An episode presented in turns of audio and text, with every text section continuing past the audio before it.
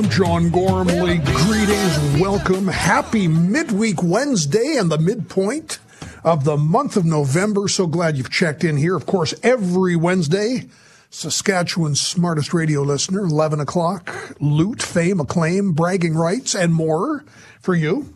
Gosh, we've got the hour of the big stories. Uh, increasing the call to get rid of the fuel tax. I like that idea. 15 cents a liter you wouldn't pay and what would you repair roads with? I've had that debate with listeners in the past. There are ways, whether it's the PST, whether it's other things government can and should do, uh, that they should be relieving the stress and the pressure on you. We'll talk about that in the hour of the big stories and a lot more coming up. Now, Benjamin Netanyahu, the uh, prime minister of Israel, not the most popular person for many of us who think uh, he has acted in at least the last couple of years in very inflammatory ways. But he is heading up a country that can say no more. It has the right to destroy every single member of Hamas. So Netanyahu turns his sights to a Canadian prime minister who was trying to say, uh, just use restraint. We'll talk about that. And of course, the Canadian Prime Minister, when he rolls into Saskatchewan, usually stops right by Charlie Clark, a fellow soul traveler. Clark himself becomes a foreign affairs expert. Who knew the mayor of the city of Saskatoon is calling on Israel and calling on Hamas? Charlie, stay in your lane. We'll talk about that too, and a lot of things on the go here. Rhonda Blackmore checks in. RCMP commander in Saskatchewan. We've been talking about increased numbers of police officers injured, and you will be shocked how many Mounties in a year are injured on duty by perps. We'll talk about that 10 o'clock. And a lot of things on the go here in a busy midweek Wednesday. And I'm not counting, I don't check off the calendar, but I'm well aware. It was a week ago I told you I'll be stepping aside at the end of next week. Gosh, talk about a walk down memory lane every day here, but uh, we're making some plans for next week and I'll keep you in the loop. And then Monday, the 27th of November, my buddy Evan Bray takes over the big chair. The Evan Bray show debuts. I hope you will be a part of that.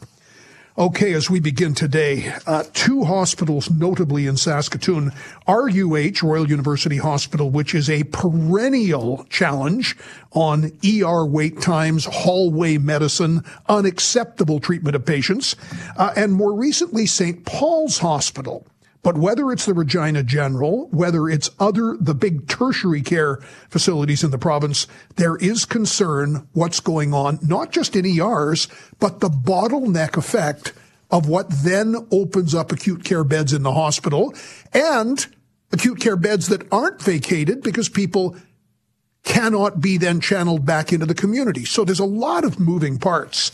Yesterday, the Saskatchewan Health Authority issues a Saskatoon capacity pressure action plan. And I went straight in the table of contents to immediate actions. And there are some, uh, next 30 days, actions that are currently being implemented, actions implemented in 90 days.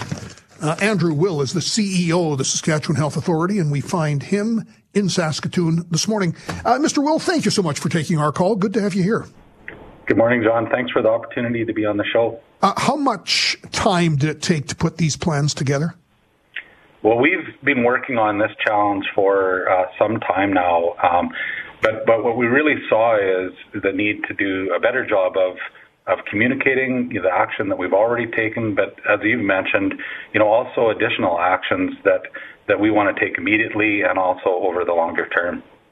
You talk on the immediate implementation, 32 transitional beds added by the end of this month. Where are those beds going and what are transitional beds? Yeah, John, I really appreciated your opening comments when you described the bottleneck effect. So, uh, our key challenge is we have patients that are in uh, the emergency wards that are admitted patients that, that really need to flow up into our uh, acute care patient wards. We also have uh, patients that uh, are, are now um, determined to be alternate level of care that would be better cared for in other settings than the hospital. And that could be long term care, it could be convalescent care, uh, or, or at home with extra supports. So these uh, additional uh, transition beds, uh, you know, we're, we're looking within personal care homes in Saskatoon to be able to support us to transition those patients that, that are waiting for more permanent uh, options that, that provide a better environment for their care. Okay, so if you think of the upscale getting out of ER into the hospital, the downscale getting out of the hospital, these would be downscale beds somewhere in the community. Absolutely. Okay.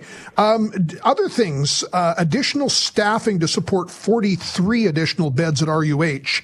What kind of beds are those and where do they go? Yeah, so, um, you know, first of all, I'll say, you know, we, we have implemented previously uh, additional staffing to support the units. Uh, we had uh, 29 positions uh, at St. Paul's Hospital in the emergency department as well as uh, general medicine uh, areas. The additional beds uh, that we're looking uh, that, we will be uh, placing at RUH uh, include temporary inpatient beds, 21 of those, that will allow us to, um, you know, really transition patients out of emerge into those spaces, but also 22 flex beds that as EMS are bringing in patients that we, we have a place for them to be more appropriately cared for right near the emergency ward. Okay, so the the hallway medicine, as it's been called for the last uh, couple of decades, those 22 flex beds would not have people in the hallway. That that is the goal. Like we, we don't want to see patients ever cared for in the hallway, and I, I just want to acknowledge the impact on on patients. You know, when we face these challenges, as, as well as the impact on our staff and physicians uh, working in in environments where we have more more people um, uh, than we have capacity. Andrew Will's with us, uh, the CEO of the Saskatchewan Health Authority. So, next 30 days, uh, temporary deployment of staff to acute care units to coordinate the discharge of patients from acute care into appropriate care. So, that's that downward cycle then of moving patients out of hospital? Absolutely, John. It, it, we really want to see those those additional staff supporting, um, understanding, you know, the care needs of patients, uh, arranging for home care supports or long-term care placement, uh, really just ensuring that we're transi- transitioning people as quickly as we can to the best environment for those patients. So if I'm waiting uh, on um, a transition home or I'm waiting to go to long-term care, being in a tertiary hospital is not not the best place for me to be. So these staff will really support expediting those transitions. But on that next 30 days, there aren't specific numbers laid out. There's increasing adherence to your existing protocols, enhancing weekend staffing, uh, enhancing the drug program to avoid people coming into ER, those sorts of things. Are there numbers attached to this? Um, that, that, that will be part of the process for us is really looking at, you know, what are the right numbers of people uh, to put in place to support this work. And and what I really want to communicate is, you know, I, I think this is a very aggressive but achievable plan, but we will need to adapt it uh, based on on outcomes that that we're achieving as we go along. Uh, how so? Well, uh, the bottom line is we, we really want to, as, as you said, like get the, the patients in the right place. So you know, we watch we watch that um, daily. We watch that throughout the day. Uh, we, have got these actions that we've taken. We've got additional actions that we are taking. We, we need to monitor to see if, if we're seeing improvement and, and if we're achieving the goals that, that we've set out. And, and if and if what we've implemented isn't sufficient, then we look then we need to look at you know where additional supports would be required. You didn't do this. Nobody's done it in the last number of years, but it was in the early 90s. Saskatchewan began, uh, as did every single other province, taking these huge hospitals that had many, many beds from the 60s up to the 80s, uh, and moving along the continuum of care, people staying in hospital shorter periods of time. Do we need a discussion, Andrew Will, on just the sheer number of acute care beds in our hospitals as in too few? Yeah, John, I, I appreciate you raising that. Um, if, if certainly within our plan, uh, in the three to six month timeline. Um, we will be doing an acute care capacity assessment to really look at, you know, what are what are the what's the right number and types of acute care beds, not only to meet our needs today but into the future. And uh, we'll be collaborating uh, closely with the Ministry of Health on that. Uh, also in the plan is is assessing the capacity needs for long-term care for today and into the future. So uh, I, I, do believe that this work is important work and will help create winning conditions for us into the future. In that next three to six months, there is talk about um, nurse practitioners, primary care physicians. Uh, where do they start to get more involved earlier?